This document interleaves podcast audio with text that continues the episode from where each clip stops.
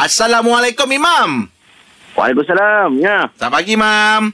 Pagi dah. Nampak nampak Imam dah ambil vaksin dah. Macam mana keadaan Imam okey semua? Oh, demam. Demam. Oh demam juga kemam.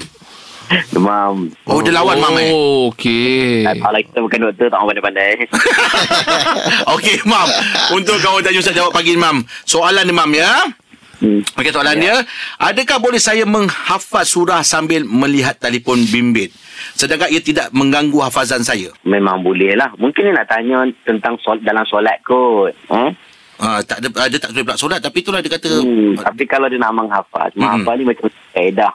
Ha, kalau kita ni sekarang ni uh, handphone boleh, laptop boleh. Kalau dekat belah-belah Afrika, Mauritania tu, dia hafal tulis atas kayu. Ha ah. apa saja kaedah untuk menghafal Quran dan benda tu boleh membuatkan kita mengingati aa, tak ada masalah boleh hukum dia harus asalkan baca Quran dalam dalam tandas tempat-tempat yang terlarang kan selagi mana dia nak baca nak bagi ingat dia tengok dalam handphone dan sebagainya boleh tak ada masalah sebab hafal Quran ni dia macam-macam teknik macam-macam gaya ada orang dia mengulang dengan dia tutup Quran dia mengulang kaji hafazan ada Hmm. orang dia mengulang kaji Quran dengan dia buka Quran dan dia tengok semula. Tengok balik supaya dia nampak macam mana bayang-bayang hurufnya kat mana, atasnya apa, bawahnya apa.